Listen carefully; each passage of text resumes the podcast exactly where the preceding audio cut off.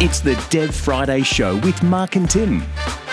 It is the Dev Friday Show, and yet again, I have forgotten to change the titles. So the YouTube title and the Twitter Live title are incorrect. They're not even the right titles. And uh, I'll change them when we do the podcast, and, and when we put it on the podcast, we'll just say, forgot to change the titles yet again. Um, but we're here at least, right? So there's that.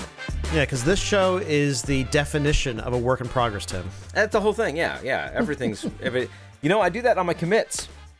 Like, when I commit code to GitHub, do you use emojis when you commit code to, to GitHub? I do not. Are you using... Uh, you put oh, little yes. Smi- yes. What's your favorite emojis to use when you do well, your we commits? Well, we use emojis for what it is. So if it is yeah. a work in progress commit, mm-hmm. it's going to have the little construction barrier. If mm, it fixes okay. a test, it's going to have a big check mark. I like that. Um, if it's a refactor, it's going to have the recycle symbol. If it's code that I'm sticking in there just to try to fix something, and I know it's terrible, I think you can guess what emoji we use for that. But yeah, we use, uh, if it's configuration, we put a run, we put a wrench in there. So uh, I love putting emojis as the first character of my Git commit because it's really easy to see from a high level, like what type of commit is this? Is this Do you have a hard refactor? Yeah. Do you have a, a hard, fast rule of only one emoji per commit, or can, do you allow for multiple emojis? Um, I just use one at the top to describe, like the first one, um, mm-hmm. to describe what uh, what concept is is being committed. Um, if you go to gitmoji dot dev, that's mm. the list that we work from, that I Ooh, work from. Interesting. So the artist palette is to improve, structure the form of the code. Occasionally, probably more often than I want, um, I have to use the ambulance emoji, which is a critical hotfix. You know, we'll do that. Um, yeah. Yeah. Oh, well, I learned something. I don't know why. Yeah. Once oh, again, I love, I love just it. Like, just like it took me so long to get on the, the GitHub uh, C L I, for some reason, I just ignored that for some reason. I felt stupid once I realized that actually exists. Uh, I now I'm now my world is opened up to emojis in my Git messages, even though I'm it's amazing, even though I'm primarily the only one that reads my Git messages. But you you you know, if I ever make some commits to our to our repo, you can see them too. Well, so you'll see them too. I'll, yeah, yeah. Every new episode has a big that. plus right by it. I'll have to start doing that. Uh, and also too, I think with the well, I know you can see that on GitHub. I wonder if yeah, because the the Windows Terminal, which I use primarily when I'm at the command line and doing my commits and pushes and pulls and fetches and uh, merging. I don't know if it actually has emoji functionality built in. I don't know if it that's should. popped up. Or maybe it Sports does. Yeah, it actually should. does. Yeah, it does. So, because I, I am very much a not going to commit the kind of colon word colon thing, which GitHub would support. And if you did mm-hmm. like, you know, colon wrench colon...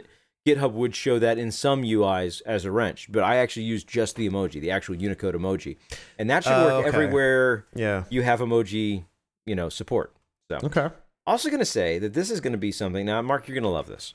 You're going to love this because now I love everything you say, Tim. We've said we've said this more more often than probably people want to hear, but the best audio is on the podcast. So you should go to develop, yeah, dev friday show dot com um, or pick up the feed in your favorite podcast aggregate app or whatever, um, because that has the best audio. But Mark does like to watch the replays on YouTube so he can see four K of his camera. And I'll tell you this, Mark, you're going to have a blast today because I am making you... You're making me front and center. Front and center. It's going to be you. Full view, full screen. So oh, we're no. just letting Mark be the only one that we see on the screen for a while. And anybody who works with me knows that whenever my video mutes, that Are means one thing. Are you multitasking by eating again during our I podcast? I am eating lunch during a meeting. Oh my gosh. You know, you cannot schedule this ahead of time and have I'm, your lunch hour before our is, podcast. This is tough. See, because I have a I have a meeting right before this. Well, it's supposed to end at, at twelve thirty, um, but it tends to go long, and that's okay because we got stuff we're trying to figure out.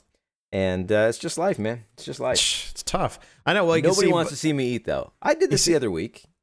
Yeah, you see behind me though. I kind of went to. I've been trying some different O B S settings with my uh. Because yeah, remember last week, like... I, I talked about how I was trying to get. A, I don't know. I was trying the green screen again. So I did the green screen last week, and I was trying it for my classes because it was you know finishing up the semester, and I was doing some some final classes, some some final lecture videos. So I was using the green screen a little bit there.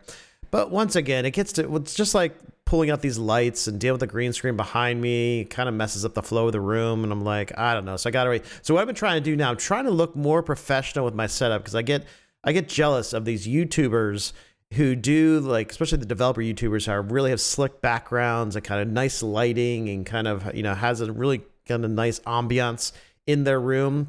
And all I have is some bright lit up display cases with some action figures. So I'm doing some kind of interesting things with um, the O B S filters and trying to do some, like, adjusting some, like, lighting and also trying to blur the background out a little bit. Because what I was trying to I see, see that, is, yeah. you know, can I get some better contrast? You know, because I want to kind of keep the key focus on me, Tim, on me in the videos, right? I want that's where I don't want the background. This is what I talk to my students all the time, my design class. You know, contrast is key when it comes to design, because you have to make sure you have a, a good... Uh, variation between the visibility of the foreground, the background, if you're using a mid-ground, also to kind of figure that out too. But, you know, figuring out from a, from a lighting perspective, you know, how, which elements are clear, which elements are maybe out of focus, or just, you know, which has more focus, uh, you know, within the frame or the page, whatever you're designing. So I'm trying to do that a little bit more with the video. And I could do this if I actually went out and bought a nice camera that had a nice lens, which you, you are aware, you know about this a little bit from doing some photography and uh, thinking yeah, about yeah. like like lenses that would have a nice, you know, good focal length, and we could, you know, could could um, could uh, keep the, the focus up close, and you have a nice kind of blurred out kind of background behind you. And if I spend a little bit of money for a camera, I could get this. But I'm trying to just with my Logitech webcam and with O B S filters, but what, trying yeah, to why hack spend this the money together. If you can do it with uh, with software, right? Yeah. Because so, so so I see you have a little bit of a blur. So the blur that I was able to get working that works pretty well, but still it's not perfect, is to do like a motion blur. So it's basically right. like a motion blur that kind of right, zooms right. out. That's right. kind of the effect, which I kind of want more of the Gaussian effect, right? It's okay. more kind of the soft effect yeah, yeah. around me. And I can do it, take a little bit more work, but I'm going to have to do like a custom mask. So yeah, I'm going to have to get into like into GIMP or now Photoshop. Your exposure's a little different than normal too. I don't know if that's the filter well, or what. Yes, I was also kind of trying, playing around with the the color grading to also, based on the lighting, because I do have some lights in front of me where the camera is, to mm-hmm. my face is lit up more. So trying to draw out more value from me and less from the background. So working with the color too. So I don't know, it's been kind of interesting. I think for the lecture videos or my class videos that I've been doing, I think it actually has been turning out, turning out well, but yeah, we'll see. I do, uh, there's so many different directions to go here that I know are going to be very interesting to everybody who especially is listening. For a podcast, there's nothing yeah, more all, enjoyable yeah, talking about a video about setup stuff. That's exactly that right. you you know you can just imagine. If you're listening back right. to this podcast, right. you can imagine it, but mm-hmm. you can't see can't its see it. glory yeah. unless you go to our YouTube channel or Twitter to actually see what we're actually talking about. I here. guess you could do it then. But a couple different things come to mind, and now I've I've forgotten them all. Um, but the one is, I know I know what you're saying about the YouTubers that have like cool lights behind them, and they set yeah. up this really, yeah. you know, it, it, it's yeah. it's like a, their own little s- studio. And I think, yeah, I think everybody pretty much knows you're talking about me. You're talking about me because you can see behind me, like it's it's well lit. It takes so much time there's, to assemble there, the, the, the, the the plastic containers yeah. that are stacked. Yeah, you think with... those are leaning uh, on accident? No, no. This is all part of the plan. This communicates things to you. It slants your view into me. Don't yeah. you see how it's kind of pushing this direction? And the clothing behind me, you can see some subtle colors there that have emotional intelligence, and they're going to impact you and your perspective of me, because you see the orange and then behind that the slight blue, and obviously, obviously the yellow bag from the Lego store that now has shoes in it behind me. Like, those things communicate stuff. And I mean, obviously there's a sword over my other shoulder and the mic too, and then some plastic in a tin can type wall hanging oh thing. Look at that, that's pretty nifty. So yeah yeah so this, I mean, well, I this took goes- a lot of care to make sure this looked great. And I'm I'm just glad you noticed, Mark. I do, I do. I notice all the time. I appreciate your background. I, I appreciate the time you put into it. It's it's it really brings a lot to the show. It does. Uh, the other I was thing, also, okay, okay. No, no, go ahead. No, well, no, no. From a, I was going to ask you, because we're talking about your background, your setup, because we alluded to the fact that, like, the reason why I also wanted to try the green screen, because when I'm on professional calls, I don't mind when I'm on my students. I don't mind right. just kind of seeing my room. Actually, kind of it's fun, because if they ask or make comments, we can have kind of fun conversation around it. I have found, though, I've tried it in some faculty meetings, and it it's weird. We're like, they kind of like, the, you know, some liken, some kind of make some jokes here and there. But then also it's like, you, it's, I don't know, maybe it's just also college faculty. They kind of, uh, they, they see my my display case and they kind of wonder, what is this kind of weirdo? What is he doing back what there? What are you doing? Do we, you play with those guy, things? Is this guy really professor, and does he have all these, like, these real expensive action figures behind them. Why is that? So it does cause some questions to come up. So that's what I was wondering. You does know, anybody from, actually ask and say real expensive action figures? No, nobody. Well, it's my students do. My students know what the uh, they are. So they they okay. They so they, they understand yeah, the value. Yeah, okay. So. Cool. Cool. Cool. Uh, but the uh, but just from other professionals or faculty, I was wondering for you. Do you ever, is that wonder in your head of like, do you have like a, a priority level of like, if you know you have a meeting with like certain level people or within your company right, or should, outside of your company, should make it look where you're like, all right, I got to pull out the green screen. I got to like clean this up a little bit. Right. So never, never. I mean, this is who I am, man. Now I, I, I will say, nice, I nice, will say nice. When I do conferences, when I do virtual conferences, I usually put the green screen out. And a lot of that is just because I want to be able to resize myself down behind yeah. my slides. Yeah. I want that yeah. real estate because I found for conferences, people people don't like the, what do I want to say? Uh, when you're doing a meeting, as like a Zoom meeting, sharing your screen and being like, okay, here's the slides. All right, I'm off to the side. Maybe you don't see me. People know who you are generally when you're sharing your screen in those contexts, right? Nobody's like, I don't remember. It was Mark. Who's Mark? And they understand you because they have familiarity with you. I have found, based on feedback, that people really do like in in... the context of a conference talk, when they're seeing somebody they've never seen before, they like to see their face. Yeah. And I think it's because you can only, like, there's so much more you can determine from the face in communication that once you're familiar with the person, you don't need. But they clue you into other things. And I'm sure there's probably psychologists out there that are saying, I'm either right or I'm wrong, and they know why. I don't know why. It's just, this mm-hmm. is completely observation.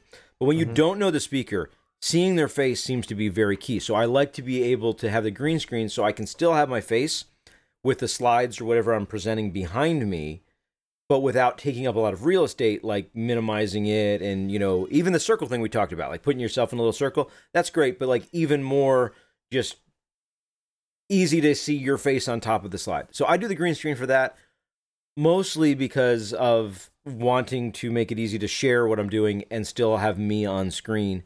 Um, though I will say for conferences, once you're at the conference level, I'm giving a talk to people who have paid to see it. Mm-hmm. Maybe the background behind me might not communicate the best in those in those scenarios. So, you know, there's also that. But one thing I'm interested in, you say you're doing lighting.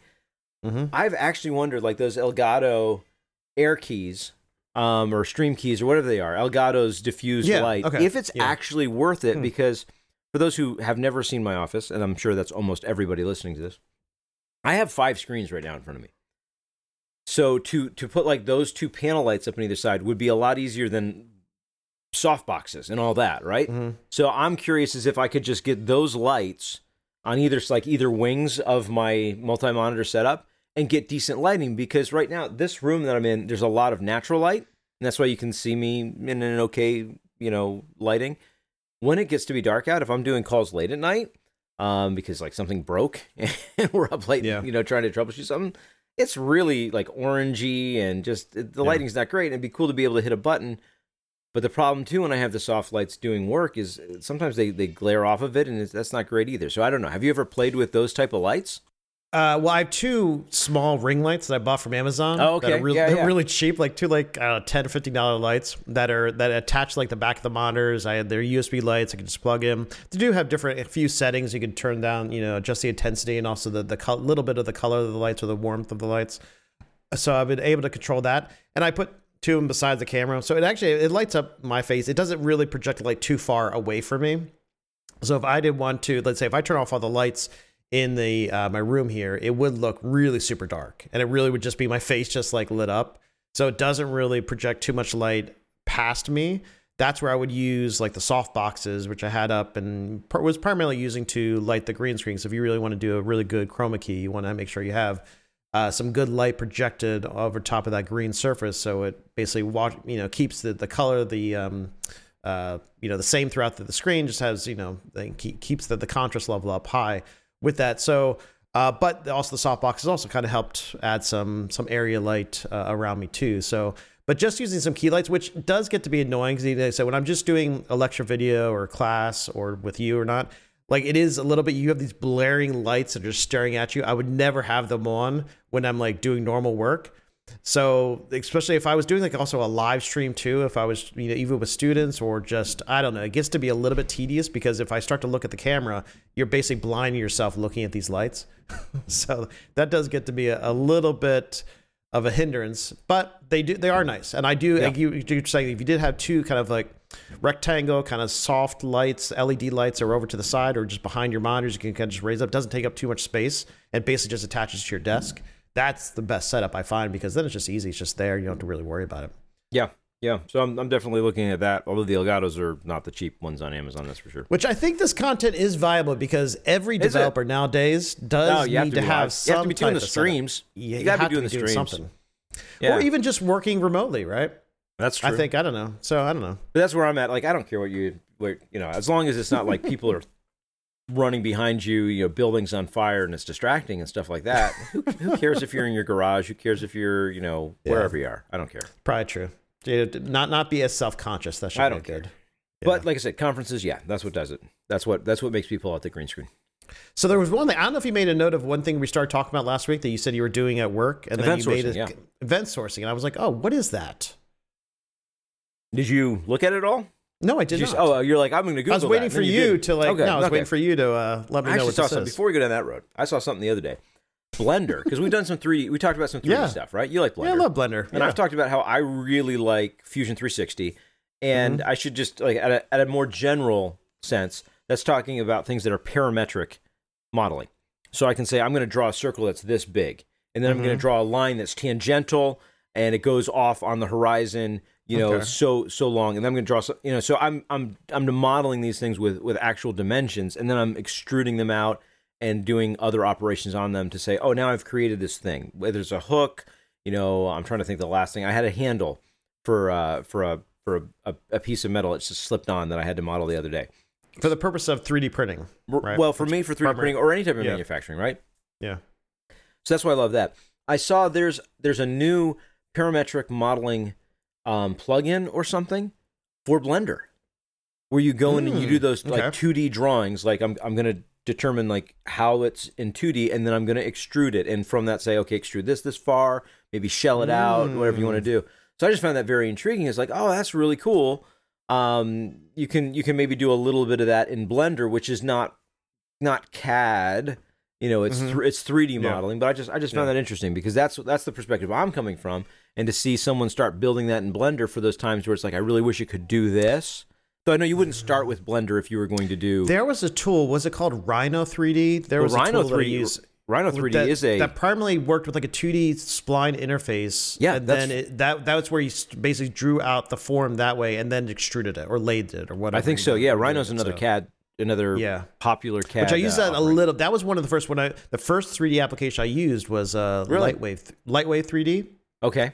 And by back in the day, I was you know just learning about three D. And that was way I don't know how to date myself. Like that was like fifteen years ago or something like that.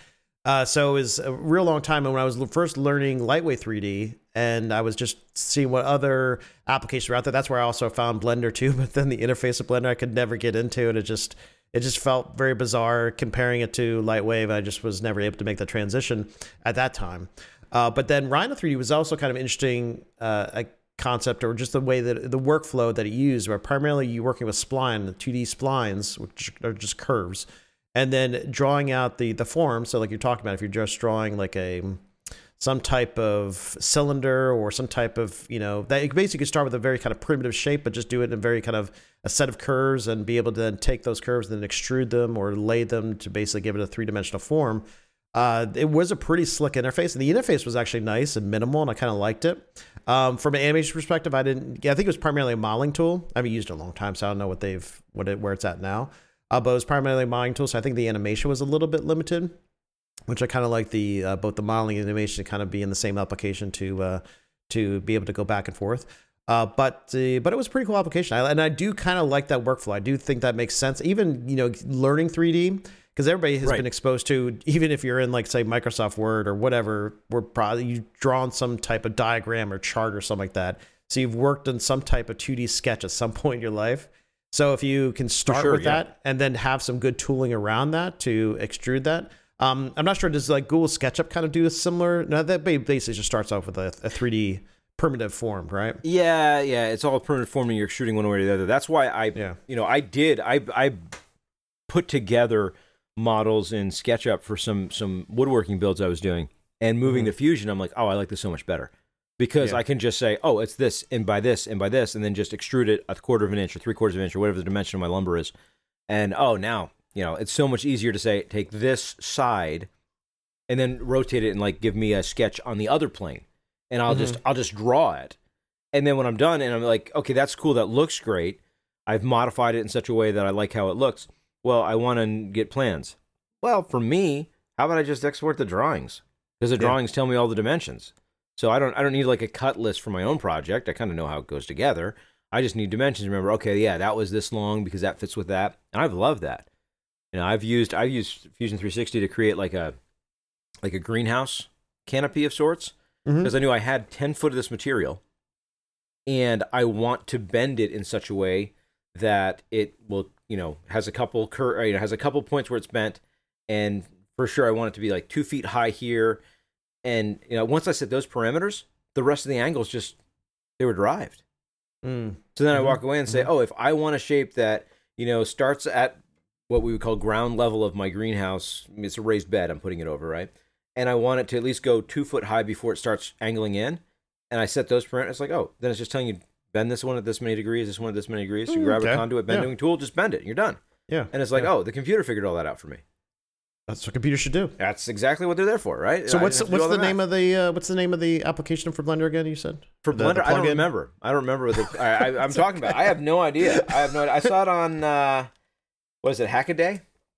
I don't know if you if you uh, subscribe to that. No, I, I do not. I don't. I don't even know that I subscribe to it. It just happens to be uh, they bubble up uh, on my uh, on on my feeds.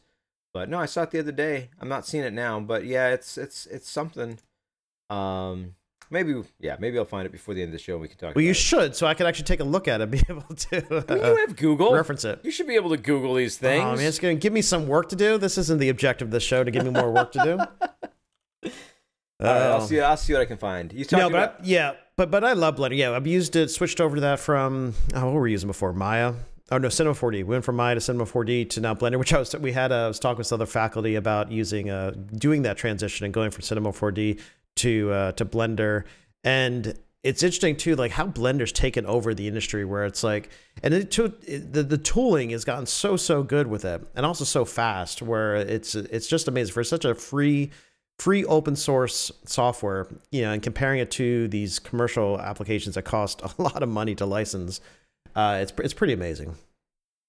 Yeah, yeah, I like, and there's there's a lot of open source stuff in. in film production, if I'm not mistaken, mm-hmm. that is used. Yeah, because usually, too, they, they make their own workflows and they make their own, you know, they usually adopt their, you know, what other commercial application. But let's say that if a studio is using Maya, they'll, they could, the, with their, the Maya, the Mel scripts and the way that they can, you know, fit it within their pipelines, they mod, and also the interface, too. A lot of these applications, you could totally customize the interface and set up your own toolbars and buttons and, and totally reconfigure everything to, to fit your workflows. So a lot of these studios take commercial software and basically customize it to fit within their pipelines. And now with Blender, it's kind of nice. Since it's open source, if you did need to go into uh, and, I don't know, make your own plugin, you know, with Python, or if you wanted to go in and make your own plugin with, the, with uh, C plus plus and be able to customize it to that extent, you could, because it is open source. And a lot of studios do that now. And then those changes then get fed back into the system, which is that's the beauty of open source. Right, because for them, you know, a lot of times we look at it, well, the thing that I make with it, you know, that's the work product, right? Yeah. Sometimes in open source, it's not. It's I'm using this one open source library to build an application, and no, so I don't really want to necessarily open source. And that's where you get like the G, L G P L, and and how you have to like it. You have to if you're going to use it in commercial, you have to open up your source. And then it's like, well, it's friction because that's really what I, that's that's where my intellectual property is. That's the thing I'm trying to sell. We yeah. can argue about whether you should or not. There's plenty of opinions on that. But in the in the perspective of a studio, what you're creating is, oh, this is a story, right? So yes, maybe it puts me at a devan- at a disadvantage in a in a way if some of the code that I put out there makes it a lot better for somebody else to be able to render, you know, hair moving in like whatever hard thing that is to do, right? Mm-hmm. But it didn't interrupt the story, right? I'm not I'm not giving away the property of the story that I'm selling. Yes, people want it to look real, and and Toy Story four looks a whole lot more real than Toy Story one. But the storyline is the product there. So if you if you know if if it's contributing to making the industry able to render these things better, then there's a yeah. there's the argument where it benefits everybody. You know, somebody yeah. else then will contribute theirs, and now okay, now that's no longer a blocker, and we can tell our story, which is what we're trying to do. Or so. even from like the the uh, the um, the way that you know Unreal open sources mm-hmm. there is also interesting too, where the code is fully open source. You could you just have to be you just apply to be you know be part of their their GitHub developer group, which is you know just a, a form you have to fill out. But then once you're in that, you can see one hundred percent of the source. You compile it yourself, which they recommend, especially if you want to run on Linux, you have to compile it yourself because they don't provide a, a package for that. Uh, but then it's it's great. So if you did want to, let's say, either learn, if you like are into, let's say, game engine development, and you want to learn for see what they're doing, or if you've come across a bug and you actually want to see what's causing that, you could take a look at the source code and be able to evaluate. Now, if you want to then use their engine and release a product on it, you do have to license it. You know, that is their deal. If you guess if you make over, what, a million dollars, I think they, they charge you for to start to take a um, a percentage fee, or you could buy an outright license for the, for the engine. So I do kind of like their commercial in licensing model for, because it still makes it very, very accessible for somebody to get started and use the engine. But then we start making money with it. Okay, I get it. We have them money to start to kick back to the to the engine maker. Uh, totally get it. But I love the fact that it's open source and it's great, which when I used Unity in the past, and Unity was, well, I know Unreal's buggy too, in a sense, they all has its issues. But Unity was just like, it felt like, I don't know, there's some things that you, from an interface standpoint, or just when it would compile and build the games, or just performance, there was always just like little issues pop up here and there. I wish I could kind of dig into it a little bit more with the code, but no, you can't, because it's it's totally closed. So that was also one reason I kind of started to move away from Unity, because I was like, ah, oh, it just kind of felt like so, so arbitrary in a sense. I couldn't really understand what was going on behind the scenes if I really wanted to invest. I could try to look at the stack trace that would give me from the game, right. But then I was like, it was still annoying. I was like, I couldn't really look at the code, which coming from my days with like learning .dot net Framework, which I talked about, that was a, a great phrase. They use kind of a similar model too, where, you know, you have to, I think if you build an application, well, if you build an application top of it, you can recompile, use it. But like, you know, the .dot net Framework is still a proprietary framework, but it's open source. So right. if you want to, if you want to go look at the source code, you can do that. Right. And so that's Which such a, a viable resource to have. Compiled languages, yeah. that's important, right? Like I'm coming yeah. from the P H P world and just having a discussion with some, some, uh, the other devs internally today, with just this idea of, yeah, it's totally fine. Like you're using a library, dig through the code. You don't understand why it's working, yeah. read through yeah. it. And you yeah. can, you can see, oh, that's why it's not, I see what they're doing here. And that's a great mm-hmm. way to learn, because if you're using someone else's library, more than likely that's an indication that you think they did something right. So why not learn from that code, which is great for the non-compiled language that I work with all the time, mm-hmm. is any library I'm using, I get to see how they did it. And if I'm like yeah. scratching my head, well, why is it doing this? I don't know. Yeah, so, Maybe so read through the code and figure it out.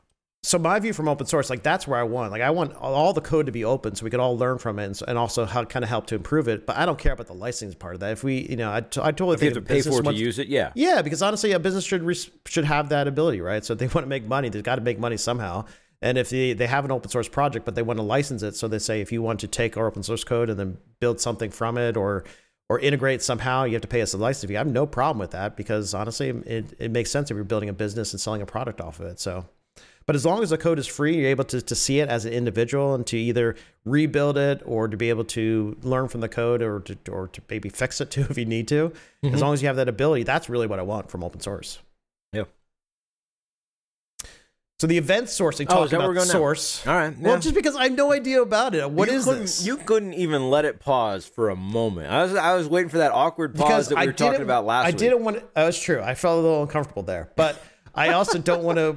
I don't want to talk past this, because I do right. know that we just we jump from topic to topic just based on We're what, what comes to pops in our head. Yeah, so, but yeah, yeah. What is event sourcing, Tim? So what is event sourcing? Well, here's the thing. When we talk about a normal application, um, and this, I'm going to say that the site build dot io, which, by the way, we're not sponsored by it, but if you go to site build dot io, you'll see what Mark is currently working on. Which um, is just a blank white page know, with some I text. I know. When you finally get a product up there, I, I will not talk about it again. You're talking this up. I won't I talk love, Exactly. Exactly. Once there's something there, there people can sign up for. You're like, I'm not, no, I'm not yeah. pimping that. What are you doing? Give me a break. No, but if you can go to site build dot io and see that the thing that pops up is the word site build dot io, I'm like, that's a win for everybody. But you're going to have, you know, like, I, I know the we don't want to get into all the, like it, what it, it's going to be build pages on that, but there's going to be this idea where, oh, I've got a user, right? They've signed up. Maybe they've given me a phone number, an email address. I don't know what data they've given me about themselves, right? And maybe they've even told me about their website. Oh, this is a business website. It's an e-commerce thing. Um, here's the title of it, and and some other metadata that you're going to use to then find the best design for them. Yes. But the yes. idea is there's probably going to be an edit button, right? Mm-hmm. Because mm-hmm. if what if they say, oh, you know what? The title of my store changed from Tim's Laser Cut Anomalies to Tim's Fun Laser Store, and I'm going to want to edit that. Mm-hmm. In a traditional CRUD app, what you're going to do is you're going to load a model, a record from the database. It'll be in memory for a little bit. You'll change that property, and then you'll say, hey, I want to save this. And that's going to probably take what? The, whatever the primary key is. Maybe it's my username. Maybe it's an mm-hmm. auto-generated I D, whatever. And it's mm-hmm. going to say, update that row, because now the name was Tim's Laser Anomalies. Now it is Tim's Fun Laser Stuff. Yep. All right. I'm there. I'm with you. That's normal. That before. We've done yes. that, right? Yep. But if I said, what was it last week, Mark? How could you tell me? You mean the previous version of it? Mm-hmm. Like a history? Yeah, like a history. Well, unless I was storing that history, keeping track mm-hmm. of it. But if it's just overwriting the record, then I don't know. How would How can you, you keep track of it? Let's, let's, or unless you were logging it out too. If you, well, that's good. If you, if you, if you, if you're saying like a transactional log, those things get pretty big. Well, that's okay. So that's so. If I was yeah. going to say, this is a requirement, right? Because we have users that are coming to us and saying it's not working, and we're saying, why isn't it working? And they're saying okay. because it's forwarding the email to the wrong address. And we're like, well, what is it set to? Well, I mean, it's working now, but it wasn't working last week. And you're like, well, I can see now it's set to your address. I see the current state is completely right, and everything that you're seeing it do is exactly what it should do. But you're telling me last week it was doing something different.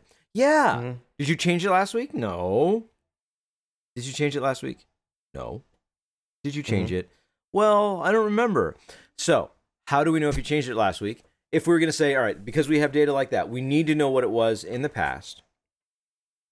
You said a transactional log. What, or what his, that, or, what or a history like? Table. I've okay. done that before, which is not, I wouldn't necessarily suggest walk, that, but I've definitely... Walk me through for, those. Walk me certain, through the designs on those. Well, for certain types of records that you may want, that is important to save a history of that. Like when I... Oh, it's been a while. So I did this a lot when I worked for the tax administrator, because if there was data yes, changed... Yes, that's a great one. And it led, especially from like numbers, like they put in how much they, you know, how much they made that year or whatever that business made. And they want to, and let's say that number gets a change, an adjustment gets made. Well, they want to know what was the change before the adjustment. Now you could also have an adjustment table that gets factored on the original one. But I remember back in working in that, those systems, that there was a lot of history tables, you know, for almost everything had history. Which, like I said, I don't know if that's a good design kind of model to use, because it does get to be a lot more heavy on the maintenance standpoint, because then now, number one, from a database size perspective, but also from is all this history. I do remember too dumping the history at some point right. for like having like a time of, let's say this history will be good for three to five years or whatever the time frame is, and then definitely, you know, doing a database command of, or just to be, I don't know what's it called, if I want to then do this, not slice it, but if I want to basically take a chunk and, you know, right. just do a do query, just to kind of dump a lot of the records to, to you know, from a certain time period to yeah. clean it out. So you would so have doing stuff like that. You would have the current state saved saved in a normal way. This is the current state. Yeah. And then you have another table that was like, hey, we changed as of Friday, or on Friday it was five. And yeah. then you change on Saturday. It goes, oh, on Saturday it was seven before it's what it is now. But what it is now is in the real table. And right now it says and the, ten. And then when we change it to eleven, it says, well, on Sunday it was ten. Now it's eleven. And then the other method we would use, which I was just doing this database, which we did do, is doing like a transactional log. So every time a transaction would get made on the database, you would then store that. You would store or a S Q L store... transaction. Okay. Or no, you would store the data that was committed to the trans uh, on that transaction. So basically, you would you would stay, which I'm not sure if MySQL has an automatic. I should assume they have to have the automatic way to do this. It's been a long time since I attempted to to keep track of the transactions on that level. But I know you could either do it, you could do this manually, because I remember writing scripts for this, where you could basically just make, when you're doing a database change, also saving that out to a file, like a transactional mm-hmm. log file. Mm-hmm. But both of these methods, I remember... It was almost like a query log, but not really. There was Yes, so there was a lot of pain around both these methods, just from a maintenance standpoint. even though it would solve the problem that you just described, that if a customer did call up, let's say the following week or the, pre, or the next month or whatever, and wanted to reference some data back in the past, if it was, there was a date hierarchy to it, you right. could easily be able to figure that out. Or in your tax one, it's like, hey, last week it said my, you know, my uh, tax liability was a hundred bucks. Now it says it's one hundred twenty. What changed? Yeah. Like, well, we don't know what changed. It's just, that's what it is. And it all, everything audits right right now. I don't know why it said that to you last week. Well, why don't you know? Well, and then you could go to your transaction log and be like, oh, we see you changed, you changed your, you know, your, your yearly income by this much. That's, that's what the difference is. So let's explore that. Let's explore that um, transaction log a little bit, but not the transaction log in the database. What if instead of modeling this as a user profile, because that's what we were talking about, right? SiteBuild dot i o, the user mm-hmm. profile, right? Instead of modeling it as a user profile, what if we just said, we get user information?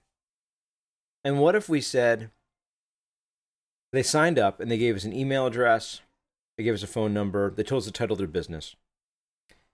And instead of saying, let's create a new record that has those as columns, mm-hmm. what if we just stored things in a different way and said, all right, on today, the user told us their name, and it was Tim. The user told us their business name, and it was Tim's Laser Anomalies. And the user told us their email address, which was, sure, you want to send me an email? It's just Tim at tim lightle dot net, right?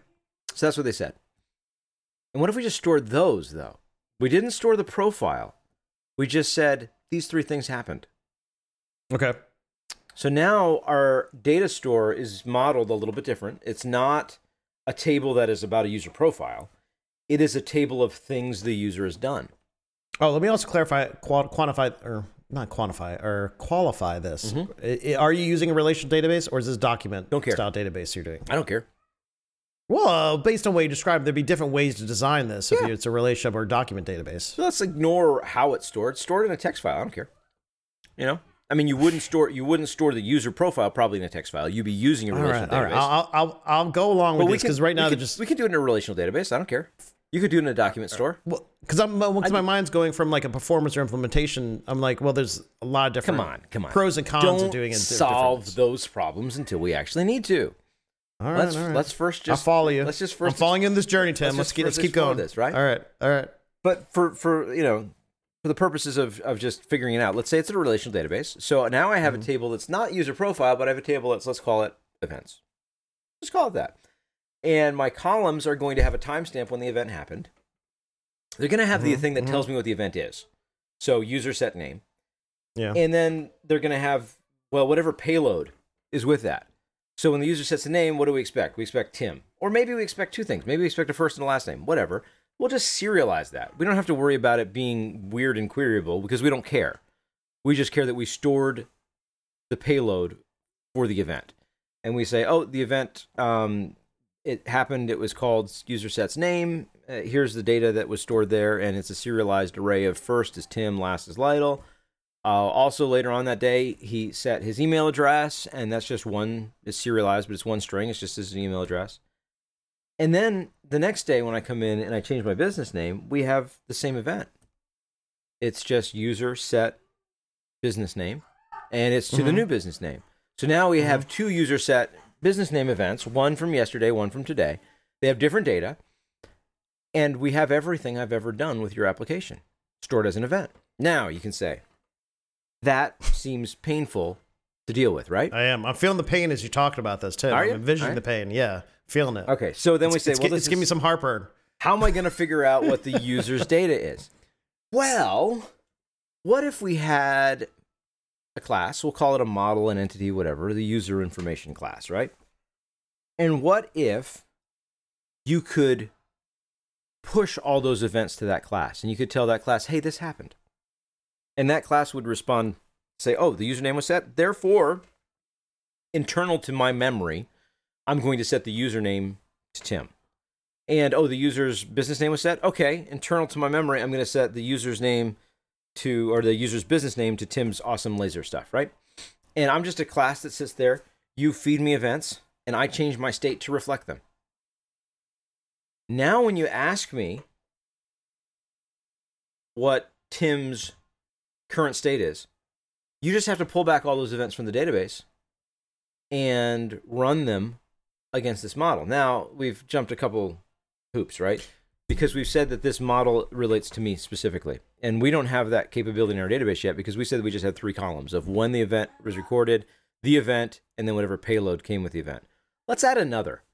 And these are all, and if you're going to pull back this information, it's still sequential. So you're looking at, say, the latest. It has to event. be sequential because because yeah, we're, we're doing it. it in order, right? Yeah. So you get all four events back. And so your query, your that would be a primary, not really the key, but like a filter. The primary filter is sequential, so you'd have to know you have whether to, it be by date yeah. or by I D or whatever you're we'll doing. We'll replay them in order. Yeah. So and then you're just taking the, the latest one. In order, let's say if you come, if you look at, go to your profile mm-hmm. on the website and you want to verify what your current business name is. Mm-hmm. In order to instantly have that happen, you're just, you're you're looking at that event log or transactional or whatever, where this is being stored, and grabbing the latest one in order to, to get that data. Not quite, not quite, right? Okay. Because we jumped a couple things there. Once you said that it's really important that these events are in order, right? So let's add a column. Mm-hmm. Let's add a column called version and just increment it every time. We'll add a, we'll add a unique constraint there too, to make sure mm-hmm. there's always, you know, a, each one's the next. It it has to be in order. Wait. The, so from a document standpoint, what you just said makes totally sense from a document standpoint. But from a database, I'm like, wait, so you're gonna have a version table. What? Not a version what? table, that, a version column, just a version column. A version column of, okay, within that event. Within whatever, this event table. table. Trans- yep, yep, okay. Event one, two, three, four, five. So we can always right. know that they're in order. This we, is still giving me more heartburn the way I'm envisioning that this is gonna be maintained, so I don't know. All right, all right. So, but then we also said at, you want things like, you want things like, you want my information. And the truth is, mm-hmm. the user set their um their their name and the user set their business name. That really only applies to the user. Mm-hmm. So maybe we need to create some type of I D for me. Okay, so we'll just create, hey, Tim has an I D. It's user I D one two three four five. And yep. now we're going to add that as a column to our event too. So now our events are mm-hmm. tracking the time that they happened, the version, which is always incrementing, the I D of me, the user, or more generally, we could just say the I D of any concrete thing we want to track um, mm-hmm. that has events that happen to it. The event name... the user did something, the user changed their business name, and then the event data, the payload of what they did. It, it describes what happened. And then you create this class, because you said you want. I want to go to the, the website, I want to see my current profile, right? So you create a class, and that class says, I represent the user's profile. Yeah, you're going to have a getter that says get business name, sure. Mm-hmm. You have a getter that gets username, sure. All that kind of fun stuff. But when you pull me back and you make me, well, there's nothing. Get username? I don't know. Get business name? I have no idea. I have no context of that. How do I get context? Well, I have to look through the events. We could query for a related event that matches the name, but that's where you're talking about that get no. That's just okay. When hard. you're saving, when you're saving the event, are you saving every piece of data that is related to that user? Nope. In that I'm screen, just, or just that just specific that one? Event. Because then it feels like you're going to have to, let's say if there's twenty columns of information for that user, and let's say they only changed, for like from a transactional side, they only changed like one or two at a time, you're going to have to look through multiple records to to get the full picture. Mm-hmm. In fact, let's say we have to look through all of the events. So once again, this is document data. I'm not like worried about this stuff, but like this is, how is this done efficiently in a relational database? Oh, it can be done perfectly. It's just a lot of rows, right? A lot of rows isn't necessarily bad. Because we're just saying... pull back all of the events that have ever happened to Tim. And we, we get, he set his his name, he set his business name, he set his email address, he set his business name. We've got those four, right? With this one changing what happened at the one that happened before it. I can't use my fingers to show that because mm-hmm. we're a podcast. What is he even thinking? Um, and then we apply those to your class. And we could call your class a fancy name. We could call it like like a root. It's the root class of the user, and but it's taking a bunch of information um, from these events, so it's aggregating them. So maybe we'd call it an aggregate root. And but but more event once more events take place, mm-hmm. that query is going to take longer. How about we not solve that until we need to? Oh my gosh! Right. So now your class, now your class. It feels like you're just building this up with like dreams and rainbows, Tim. I'm like, I need to know how this is actually going to make sense here. Now your class goes through, and when you ask for the data, it says bring back all the events. Oh, Tim has four events. Let's just tell the class he did this, he did this, he did this, he did this, he did those mm-hmm. four events. And okay. your class reacts yeah. to it, says, oh, he said his name, now his name is Tim. Oh, he said his email address, now his email address is this. Oh, he said his business name, oh, his business name is this. Oh, he said his business name, oh, his business name is this now. So your but you said class, that's just done in mem. But but the way you described that class initially was in memory. Exactly, in memory within the, within session. So it's not storing that someplace else. It's just right. But temporary. if you yeah exactly. But if you wanted to say what was his business name yesterday, you would say don't load all the events. Just load all the events up until this date and tell me what the state was then. And now from the outside, we have a class that represents state. We're really used to that as programmers, mm-hmm, mm-hmm. and we have the ability to set it to state wherever in time it was, because the only way you set the state is by passing in events. And what if this class also could absorb the events? And we would say to the class, hey, store that Tim said his name. And that class would say, all right, I had four events before, and now you gave me a new event that said he said his name. I'm going to apply that. My state's right. And when you tell me to save this, I'm going to look and say, I got four events from the database. I have one event that was not in the database. Therefore, I'm going to write that to the database right now. Boom, everybody's up to date. Oh, memory's gone. We want to rebuild this. Just pull back those five events now, and now that's what state is. So we can we can track state throughout time without any problem. Now, to your efficiency well, I, question. I get it, but right. we're talking about five events is different from five thousand events. It is. It is. On one user, then make that for well, ten thousand users, then you have... It's really easy to select because we said the user I D, we're going mm-hmm. to limit by that. So whenever mm-hmm. Tim goes back and says, give me but my still, own history, it's just the for, history of me. Okay, but and are you within a certain period of time? Let's say within all time. Okay. So how many times do you think... I'm going to change my profile in such a way that's going to create an event. Maybe it's one hundred events. I'm asking you this. Is that really that big of an impact on your database? It could be. It could be. It could be. Okay. I just, okay. What no, if my... I told you, let's let's ignore reads for a second. Oh my gosh. And let's only do this on writes. Do you have a very write-heavy application or do you have a very read-heavy application? Okay. In the, in the case of the site build dot i o, yeah, you have a very uh, read-heavy yeah. application. Yeah, Users yeah. looking at their profile far more than they're writing to their profile. True, true. I would agree with that, so yeah. So maybe it takes yeah. us some time. Because here's another thing. We could say you can't change your email address in certain cases. You just can't do it. Like once you've confirmed your email and we have okay. emails no. routing to you, you cannot change your email. Okay. Okay. You see, I'm for, I'm for what you're saying, mm-hmm. building the transactional history of the events. I totally get right. that. And the way you describe that, I could kind of be more bought into this if we're going to basically, let's say, build a snapshot. Oh, a snapshot's a really cool word that you just used. The snapshot could then basically give me instantaneous what I want to know, what was changed. And then if the events change, change, update the snapshot. But you still have the history there. So how you do about, need a reference to go back to the original problem if you're dealing with a customer service issue and want to know what the user did. You can still reference that against the current snapshot that you're at, you're looking at. So how about every time? I like that. That's a great thought. How about every time we save our event-based root thing that collects it all? And we mm-hmm. look and say, oh, there were two new events. I need to persist them to the database. I'm going to persist them to the deba- database. What if we also mm-hmm. said... A lot of times the user just wants to see their profile. And the thing they want to see is their mm-hmm. username, the uh, title of their shop, their email address.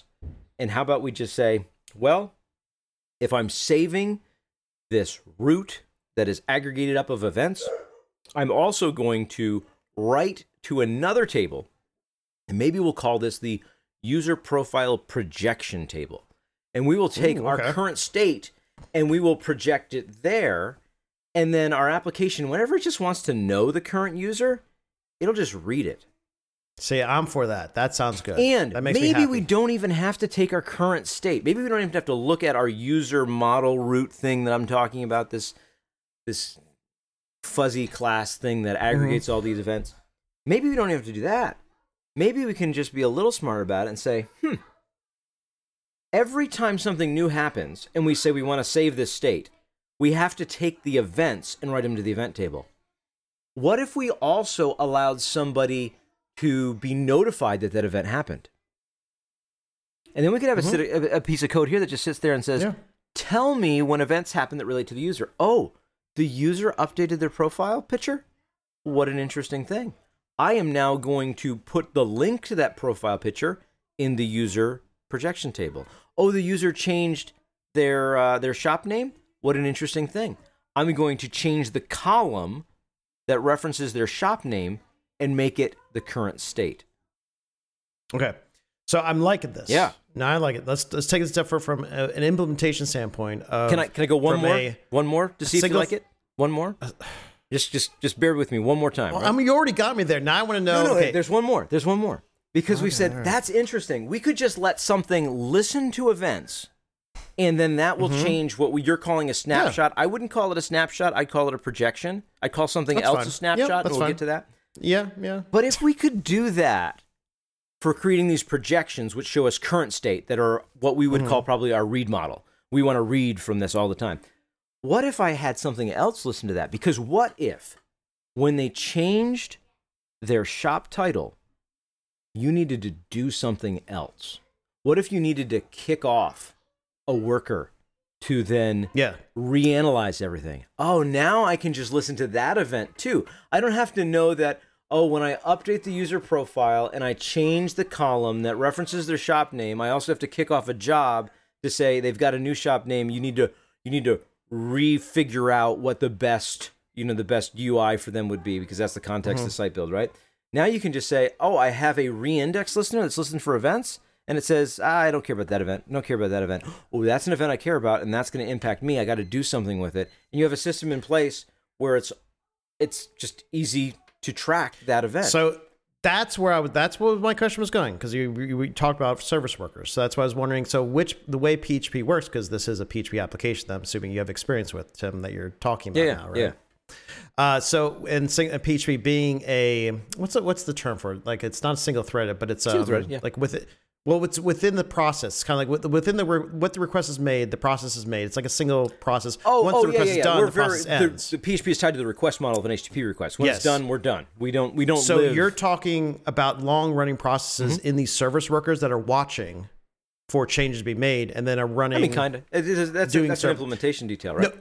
No, No, that's what I want to get to. Because mm-hmm. I'm thinking about, because from a from a web application mm-hmm. perspective, let's say from what the user sees, so the user makes this change. That process basically does make the change that we're talking about, but that those watches you're talking about, those are other programs that are running, Not really.